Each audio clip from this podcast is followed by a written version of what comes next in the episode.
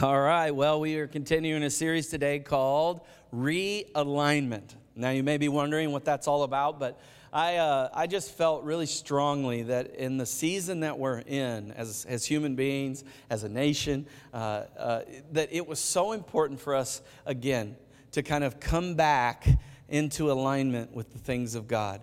I don't know if you feel this way, but it seems like in some ways that we've gotten a little out of alignment. As we look out uh, around the world, it just seems like things aren't clicking. People aren't in good places. And, and, and the thing that is so important to me as your pastor, the thing that I hope that you see, is that the Bible teaches that we, as believers in Jesus Christ, regardless of our circumstances or situations, that we actually can be in alignment with God even when everything else is out of alignment. And I just want you to know this that when the church is out of alignment, we can't be who we are called to be to a world that desperately needs it. Right? Amen. And so, hopefully, you'll allow me uh, some time, open your heart and your mind to, to receive what we have today. I'll give you kind of a background on what we did last week, but, but I do want to start with what we're just calling our series verses. And this is in Ephesians chapter 2. Ephesians chapter 2, verse 8 through 10.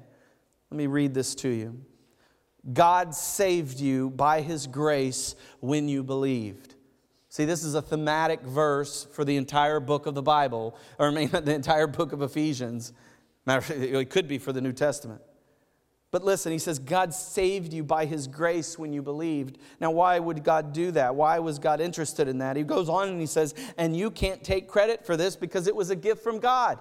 There's nothing you could do to deserve it. And so you were saved by his grace, not your grace, and it was simply by putting your faith and trust in Him. Verse 9 Salvation is not a reward for the good things we've done, so that none of us can boast about it. Verse 10 For we are God's masterpiece. It's so good to know that. Sometimes you don't always feel that way. But for we are God's masterpiece. He has created us anew in Christ Jesus so that we can do good things that He planned for us long ago. I love that God was thinking about me before I was even thinking. He was already planning. He was already planning for me to enter the world, and there were things that He had me to do. And I just take great, uh, I just take great uh, enjoyment in knowing that, and knowing that God has done that for me. And the, and the fact is, He's done that for you, even if you don't know it, even if you aren't a follower of Christ yet, which I hope you will become one today is that He was already planning for you. Isn't that amazing? Isn't that amazing that you serve or you could serve a God that was thinking about you before you even were thinking about Him? I think there's something powerful about that. And so last week we, we kind of established the, the, the kind of the guide or the almost the guardrails for the entire book. And, and what we said was is that here's the big idea we discovered is that we have privileged position, right? That requires responsible living.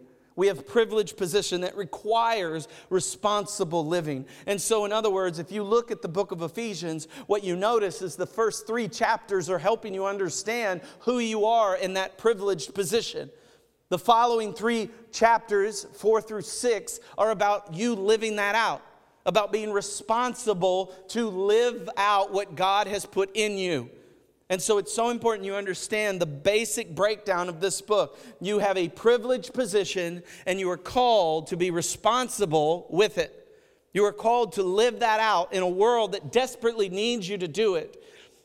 And sometimes what I find is that Christians, believers in Jesus Christ, sometimes get annoyed at the church or they get annoyed at pastors or preachers because they're like, man, that guy's just preaching, he's not preaching deep enough. And while I appreciate that, which I don't, uh, what I found is that it's not that the preacher isn't preaching deep enough. It's that the preacher's preaching the Word of God to you. The issue is, is that we're not doing anything with it. The issue is, is that, that we hear the word, but we don't do anything with it. And here's the thing you've got to see whether you like it or not, you may have been a Christian a long time, and you may have been going to church and hearing all the good, deep teaching and all the stuff. But the Bible says very clearly that if you don't ever do anything with it, the enemy of your soul will come and steal the seeds that were planted in your heart when you sat there in the pew and you listened to the Word of God. And so, as the Word of God goes forth into your life, if you do nothing with it, the Bible says that the enemy comes and steals that seed, and that seed will no longer produce fruit in your life. And I don't, I don't know about you, but that, that's, that's, that's a little uh, uh, disconcerting, isn't it? It's a little troubling to know that I could sit in the pews or in a chair or on my couch today and hear the word of God over and over and over again and never do anything with it. And the reality is, is that the harvest of the Lord isn't coming to pass in my life because it's being stolen from me because I didn't do anything with it. And so, this is kind of a big deal, isn't it? It's kind of a big deal that we understand that, that we have a privileged position and we are called to live responsibly because of it. So that's, that, that was last week and sets the tone for what I want to talk about today because, see, we're going to deal with the first chapter of Ephesians. And I'm pretty sure all of you have read the first chapter of Ephesians because I gave you the homework last week. I'm sure you did. And if you didn't, I want to encourage you today. At some point, maybe even after the message, at some point, find some time to read the first chapter of Ephesians. You know, after you go to the Sizzler. After you go to the Sizzler and get your food wherever you're going. Sit down in your couch, and I know that you're thinking about turning on that TV. You're thinking, man, I'm going to watch some football. No, you're not. Maybe some golf. But before you hit that, before you hit that, just go ahead and read that chapter. Read that chapter. Read it a couple times. It's not very long. And I want you to really focus your energy on this first chapter because that's what we're going to be talking about today. And I believe there's so much good stuff in this first chapter because it starts to lay out for us what that privileged position really is. See, here's, here, here's another thing I know is that all of us had a before Jesus. Did you know that? All of us had a before Jesus. Whether you, you may still be at before Jesus. But some of you have come into the faith. You're a part of the family now. You've said yes to Jesus. And, and, and, and so, but we know that there was a before. There was a before. And some of us grew up in Christian homes and it was great and it was all good. And, you know, we did our thing and we went to church and it was just beautiful. And then some of us didn't have that experience and we made a mess of things. And we did all kinds of dumb things and we had problems. And, and, and, and what happens is you get those kinds of people together, and, and sometimes we even compare our stories, which is so weird to me. Like, you know, like if your story's not really bad, you feel like somehow something's wrong with you. Like, man, Jesus really didn't save me from much. I mean, my life's been pretty good. It's like, that's so, no, that is not what the Bible teaches. Regardless of whether you did really bad things or you kind of did bad things or you were like, in the Bible Bible says that we're all in the same boat. Period. Period. And so there was a before Jesus. There was a before Jesus. And here's the reality that we all have to see is that before Jesus, we were all locked in a prison. It was a prison of sin. And that prison of sin kept us locked up. And we had a jailer. And that jailer was the devil. And he was constantly tormenting us. He'd come by and torment you, and he would torment you and say, Hey, how is it in that jail? And not just, not just that, he would do it with the law of God. He would do it with the law. And so, so, so what would happen is you're in this prison and the devil is your jailer and he keeps throwing the law at God at you and says, See, you don't measure up. You see, the law was good at pointing out our sin, but wasn't necessarily good with saving us. But yet, God had a plan. He's had a plan from the very beginning. He wasn't surprised by human sin. He wasn't surprised that we screwed it up in the garden. He wasn't like caught off guard. He's like, wow, I didn't expect that. I didn't expect these humans to be like this. No, no, he knew. And that's the crazy thing. He knew what we would do, and He still allowed it to happen. Why? Why? Because he wants us to freely choose to love him.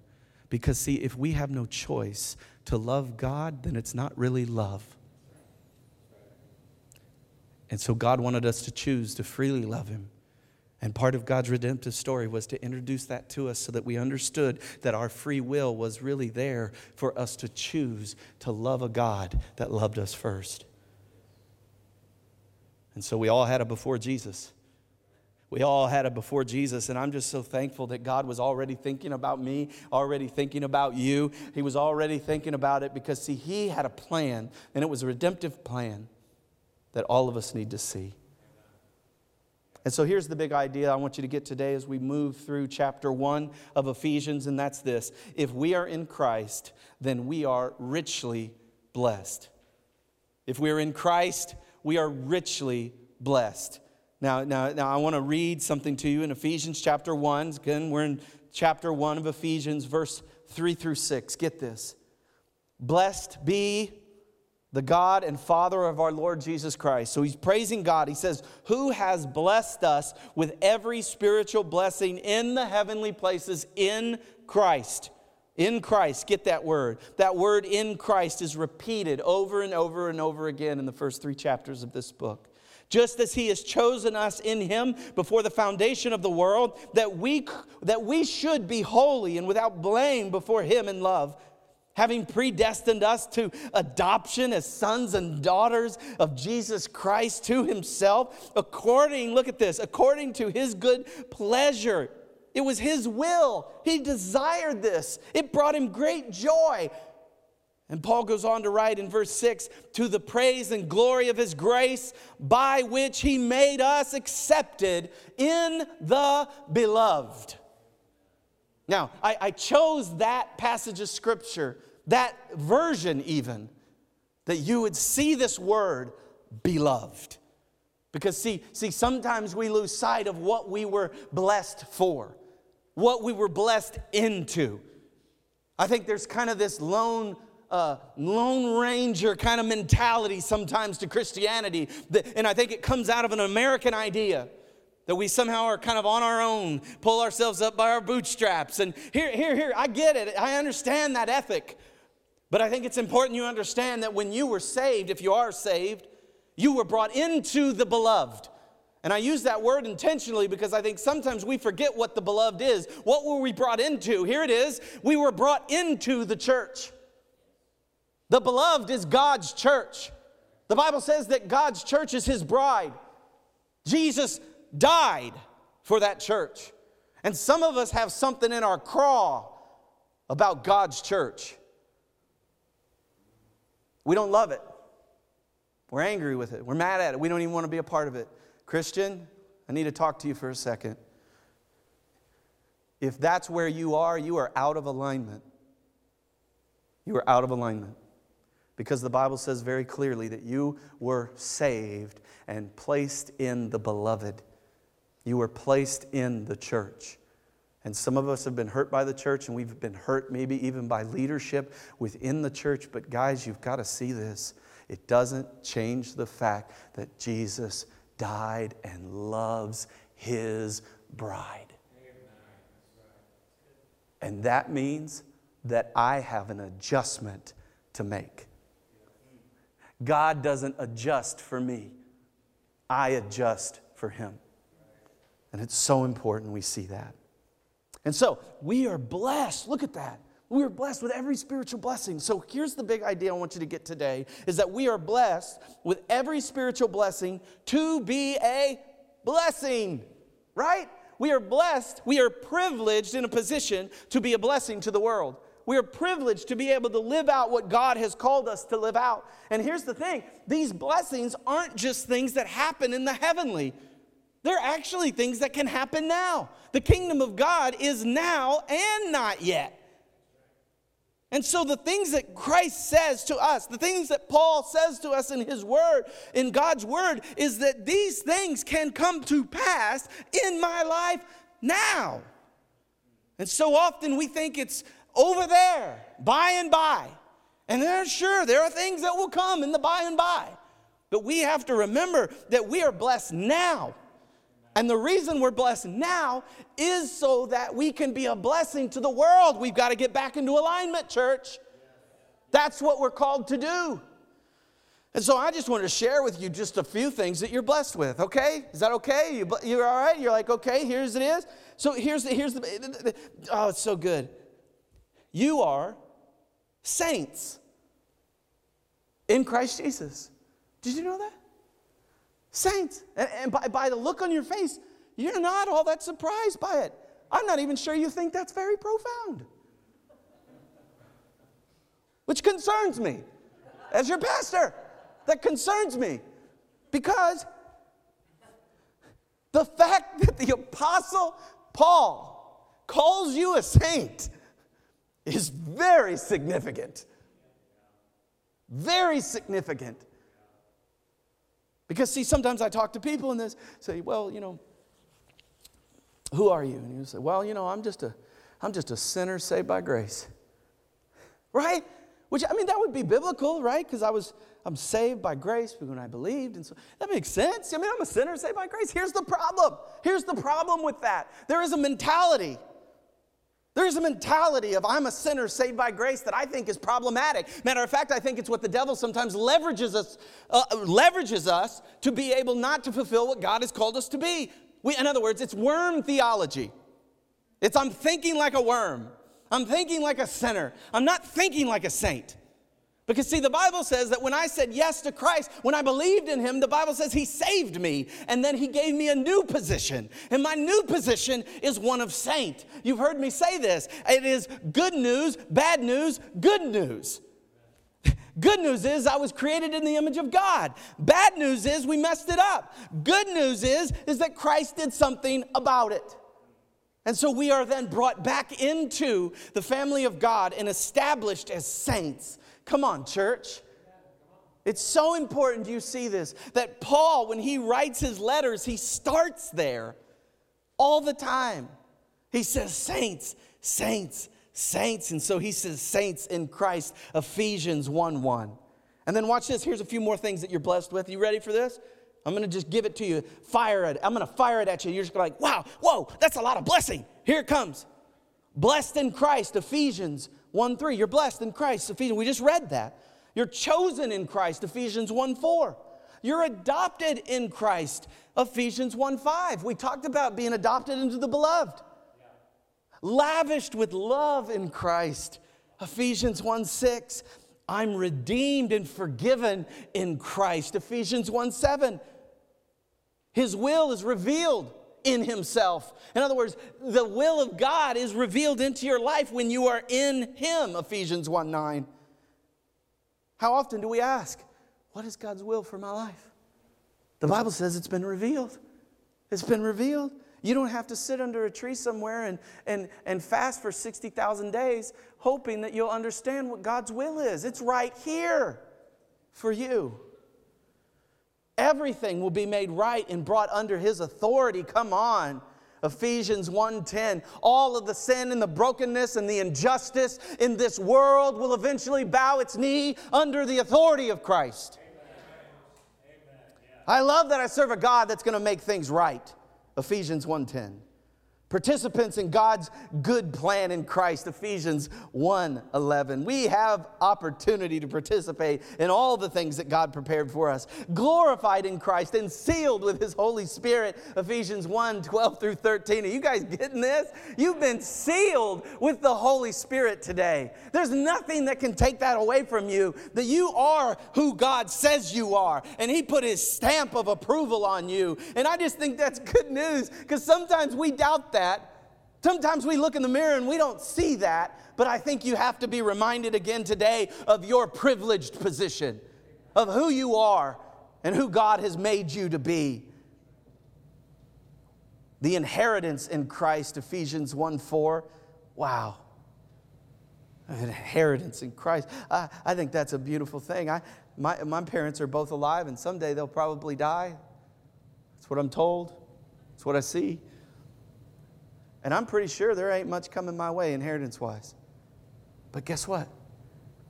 That's not true in the kingdom of God. That's not true. That's not true.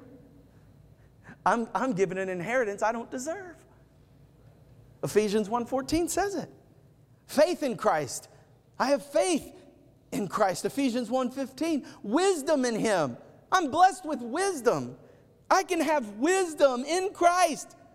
If you lack wisdom, the Bible says just ask. Just ask.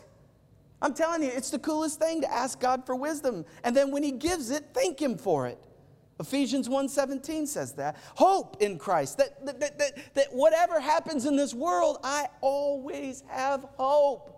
And guys, there is a lot of hopelessness right now in our world. And as Christians, as believers, as people in the privileged position, we are to bring that hope to bear on the world. When our friends are going down, when our fellow brothers and sisters in Christ are feeling down, when they don't see what's real, our job is to bring them back to what's real. And The hope that we have in Christ. And then finally, the power in Christ. Ephesians 1 19 through 20. Woo! We have power in Christ. And so, in other words, God doesn't call you to do something that he's not, He does not empower you for. Everything you've been called to do, everything that He put in front of you, everything that He's told you to do, He has empowered you to do. So, when someone comes to me in the church and they say, Pastor, I can't do that, I say, Fooey. That's what I'm going to say to you if you come to me. Some of you are like, I'm never going to talk to that man again. But think about it. Think about saying that. I can't. I can't. Think about that for a second. You have the same power that raised Jesus from the dead living inside of you, and you're telling me you can't. Come on. As my mama used to say, can't never could do nothing, could he? And that's what happens. We get that sinner mentality. We get that slave mentality. We start to think this and think that, and we forget that we are saints, empowered by God, sealed by the Holy Spirit, given everything we need. So the next time somebody asks you to do something for the kingdom of God, you should say, I'm in. And then you say, God help me. Because in your own power, you can't do it. But in God's power, you can fulfill everything that He has called you to fulfill. Do not let the devil lie to you. You are privileged by God for the things that He's called you to. Now, here's the cool part, guys. That's just the first chapter. Like, you're, we didn't even get to chapter two and chapter three about your privileged position. That's just chapter one. Isn't that amazing? Isn't it amazing to know how blessed you are? And so, anytime you start to think, I'm not blessed, you read a chapter, Ephesians chapter 1, and then be encouraged and get to work. Be encouraged with your privileged position and get to work. Don't let the devil steal that from you anymore. And so, here, I, I want to zero in on something that I talked about in the blessing, and that is our redemption. It's so important we see this because, again, going back to what we read in Ephesians chapter 2, God saved us by his grace, right? When we believed. There is a redemption that is occurring that, that, that many of us have experienced. We talked about before Jesus, and now we're talking about after Jesus, and some of us are still before. But here's the thing you've really got to see is that there was a reason Jesus came.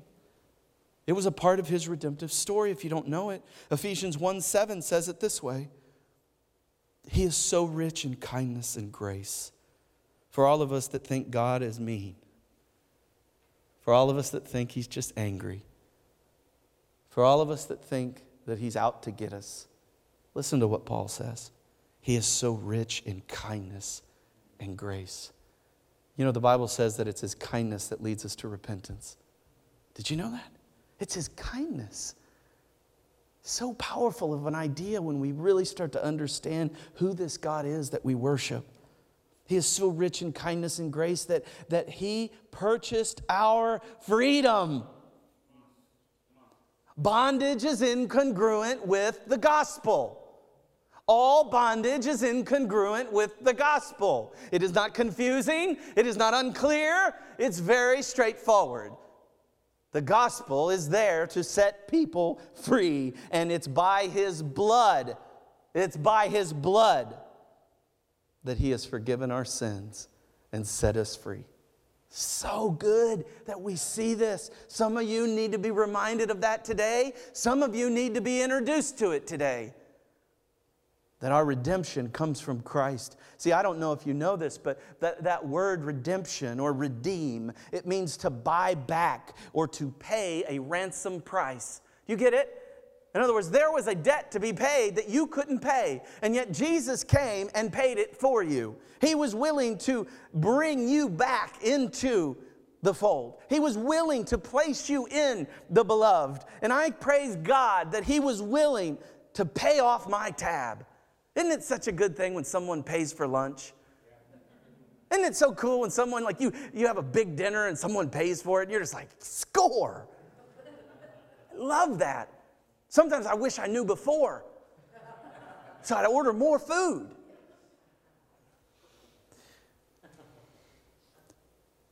But there's something about that. And so we get excited about when somebody pays our dinner, but do we get excited about when we think about what Jesus has done for me? What he's done for you? So good. And so here's just a couple of thoughts I give you on that. One is the Father planned it. Like from the very beginning of time, God already had this in mind. He wasn't surprised by it. He had already planned that Jesus was coming into the world. He wasn't surprised. And so the Father planned it, so He's thinking about you. The Son paid for it. So the Father planned it, and the Son has paid for it now. He's paid the bill, and then the Spirit has applied it. The Spirit has taken all that's happened and applied it into your life, and now given you the power to apply it in everything you do. So when you say I can't, that's not true. It's not true. Let me say it again. It's not true. Stop doubting the fact that God has given you what you need to do what He's called you to do. This world needs people that believe that. We have to get back into alignment with the things that the Bible says. Because if we don't, we will not live in the position that we're called to. We will not do the things that we are called to do. We will not walk through or walk towards the pain of this world because we will be afraid. And over and over again in the Bible, it says, Do not be afraid. Why? Because you can't be killed? No, but because your God is with you. And whether I die, or whether I live. it's Christ in me. The hope of glory. That's why we don't fear. That's why. And man, I'm going to ask you a question. Does, does the world need those kind of people right now? Does the world need those kind of Christians walking around? I guarantee it. So grace is unmerited favor. I don't deserve it. God's, God's forgiveness comes to me. It's, it's unending. And I'm just so grateful that it is not limited to my faults. Because I'm sure I'm the only one that has faults in here. I'm sure I'm the only one, right? I say the wrong things. I do the wrong things. I sometimes make bad choices. And I'm just so grateful and sometimes it's even hard to apply to your life, isn't it? When you screw up, when you, when you do something you shouldn't do. Sometimes it's hard to even give yourself the grace that already exists. And the thing you got to learn is that, that, that Jesus is already there pouring it out on you, pouring it out on you. That your standing before God has never been affected by your screw ups. That His grace is sufficient, it's more than enough. Whew. And so we're blessed. We're blessed to be a blessing, aren't we? We're blessed with every spiritual blessing to be a blessing, and we are redeemed for sure. And then I want to just kind of end with this uh, because I thought it was so important for us to see. Some of us think that the Apostle Paul, as we've read him, is, can be sometimes a little harsh. You know, we read him, we're like, wow, he's really straight. He really just tells you how it is, doesn't he? And, and so sometimes what can happen is we start to forget that Paul was a man he was also uh, an apostle. He dealt with problems, he dealt with issues. He had to confront things that many of us would never even want to be in the room when they were confronted. He dealt with challenges that some of us never could even experience. And sometimes that's the only side of Paul that we see. But there are these beautiful moments in his letters that you actually hear what he's praying And there's something amazing about hearing someone pray. Because when you hear someone pray, oftentimes you can actually see what's in their heart. You can actually see what's there. And, and, so Paul starts to share with the Ephesian church, and he starts to tell them what he's been praying about. And here's the thing that I want you to see that's so important and in a very practical way. Some of you have disassociated yourself with churches, with pastors, with leaders, because maybe they said something that you didn't like. Or maybe they did something that you didn't like. Or maybe they even made a decision that you did not agree with. And just, I just want to encourage you today. Every leader is dealing with many, many things, many challenges that you don't even see. And right now, I've noticed that a lot of people love to throw bombs at leaders. They love to be throwing bombs. You're not doing enough. You're not saying enough. You're not doing X, Y, and Z. And I understand why people do that. But you've got to be real careful that you don't ever forget the burden that your leader is carrying and one of the things I'll encourage you to do before you write off your leader, you ask God to help you see your leader's heart. You ask God, because I can tell you this you can deal with a lot of stuff if you know the heart of the person. Even things you disagree with. You can, if you know their heart, and that's what I love about what Paul's doing here is he's showing us his heart. He's showing us what's really deep down in there. And, and we, get a, we get a view of all the challenges he's facing, but how he earnestly is praying for the church. Listen to this. And this is a little longer passage, and I'm just going to kind of run through it with the, our time remaining. Is that okay? Let's just run through this real quick. It's going to be good, I promise. Verse 15, watch this. Paul's writing. He says, Ever since I heard of your strong faith in the Lord Jesus and your love for God's people everywhere, I have not stopped thanking God for you. I love that. Paul's encouraging them. He's saying, Man, when I hear about what you're doing, you guys are rocking it. You are knocking it out of the park. It is so good to know that you are doing that. And I want you to know that I can't stop thanking God for it. That's a powerful insight into his heart. He says, I pray for you constantly I pray for you constantly. Do you know your pastor prays for you constantly? Do you know your leader is praying for you? Matter of fact, let me ask you this. And it, uh, it makes it sound like I'm like trying to uh, get you guys to be nice to me or something. I don't, and that's not what I'm doing. I hope you understand that. I, I don't think sometimes we think of our pastors as gifts to us. They're actually gifts to you. God put them in your life as a gift. They're there to be a gift to you. And, and, so he's, he's sitting there talking about it. He says, I'm praying constantly for you. Isn't it good to know that someone's praying for you? It says, The glorious Father, our Lord Jesus, he, he's praying that they would have spiritual wisdom and insight so that they might grow in their knowledge of God. He's praying these things on your behalf. He goes on, he says, I pray that your hearts will be flooded with light so that you can understand the confident hope that He has given to those He called. His holy people who are rich and, oh, He, he says, who are rich and glorious in this glorious inheritance. Goes on, he says, I also pray that you, that you will understand the incredible greatness of God's power for us who believe in Him. These are the things He's praying for you.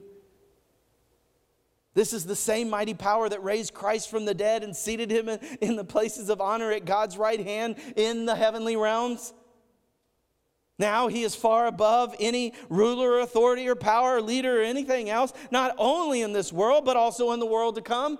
And so he's, man, he is downloading some thick theology and he's telling you what he's praying and he's saying to you, look, look, look, look, look, look, here, listen. And this is my heart too, and it was Paul's heart, is that you would be flooded with light. That as we walk through this series, that you would be flooded with light in the areas of your life that are dark in the areas that you don't talk about, those locked doors in your house, the places that you don't want anybody to go, all of those things. God, would you flood us with light? Because the Bible says that wherever light is, wherever light is, that darkness can't exist. And that's true for my own holiness. That's true for me and my standing before God and my, my own purity. But it's also true for my activity. It's also true that, that, that, I'm called as a follower of Jesus not just to be holy, uh, not just to be holy personally, but I'm also called to be holy socially. That in everything I do, everywhere I go, I'm called to be a privileged position person, giving the world the light that lives in me. And so may you be flooded with the light. That's what my hope is. That's how you get realigned is you start to believe again that you're flooded with light. We know what it means to be flooded. We live in Fenton. We've seen it. And so may God flood you and push out everything in you. Push out every every uh, bitterness, every anger, every hurt, every, everything of unforgiveness in your life. May He push out all of it. May He push out addictions. May He push out all the things that are keeping you back. May it, may it be flooded in your life. So may I be flooded that my, I might have greater understanding of who God is. And this is what Paul is praying for you. And then look, he says very clearly, that, that, we have this inheritance. And it's so powerful to think about. There's this inheritance. And it talks about how Christ has this inheritance. And you know what that inheritance is? It's you. Like when Jesus died for the world, he didn't get like a million bucks. You were what he got. You are his inheritance. I think sometimes we forget that. And then on top of that, he tells us that, that, that, that now, look at this in verse 21 now he is far above any ruler or authority or power or leader or anything else. Don't we need to hear that? Not only in, in, in this world, but in the world to come. And then look in verse 22 God has put all things under the authority of Christ, and he has made him head over all things for the benefit of the church. In other words, Christ is the head. He is the authority. He is the authority over all government. He is the authority over all political groups. He is the authority over all churches. He's the authority over your life, over your house's life, or your family's life. Christ is the authority. No one, no system, nothing is above the authority of Jesus Christ. So be not dismayed. May the hope of Christ fill your heart. May you be flooded with the light of Jesus. And then in verse 23, he says, And the church is his body that he has made full and complete by Christ, who fills all things everywhere with himself. Wow. Friends, you sit in a privileged position my heart for you is that you would be flooded with light and that you would understand the privileged position that you're in and then begin to act out of that privileged position so that the world can see it. We got to get realigned so that we can get to the business that God has called us to. Amen? Amen. Let me pray. God, I thank you so much for each person in this room, each person that's tuning in online.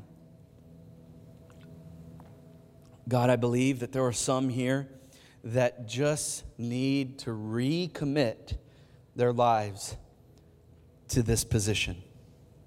Perhaps they've forgotten who they are. Perhaps they've forgotten their privileged position. Perhaps they've forgotten the blessed life that they can have in you. Perhaps they've forgotten that they are blessed to be a blessing.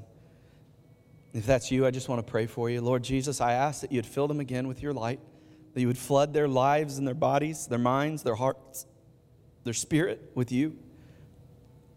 Flood them with your light, Lord Jesus.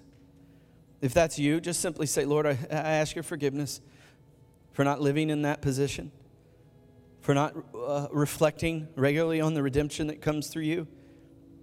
Renew me, renew my spirit, renew my heart so that I might stand in that place and, and, and really serve the world around me. God, help me. I need you.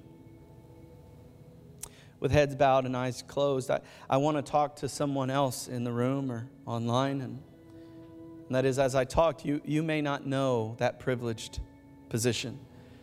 Even as I talked, you may think, you know, I don't have that relationship. I, I really have never been introduced to that kind of redemption in my life. Here's the good news all the good work that you've done, it's not going to help you. The only thing that's going to help you is Jesus. He's the one that can save you, He's the one that can change your heart, He's the one that can empower you for the work that He's called you to do. And all that He asks you to do, the Bible says, is to accept the gift that He's stretching out to you right now. All you have to do is reach out in faith and take it. And the Bible says that, that, that through God's grace, He will save you today. And you'll enter into that relationship with Him. And so I want to be able to pray for you. And so if that is you, let's all pray together. No one's praying alone. But let's pray this prayer Lord Jesus, I need you. Will you forgive me of my sins? Will you set me free? Be my Savior. I surrender to you today. Be my Lord. Show me my purpose. I choose this day to follow you. In Jesus' name, amen. Amen. Can we celebrate anybody that was making a decision today? Hey, we are so proud of you.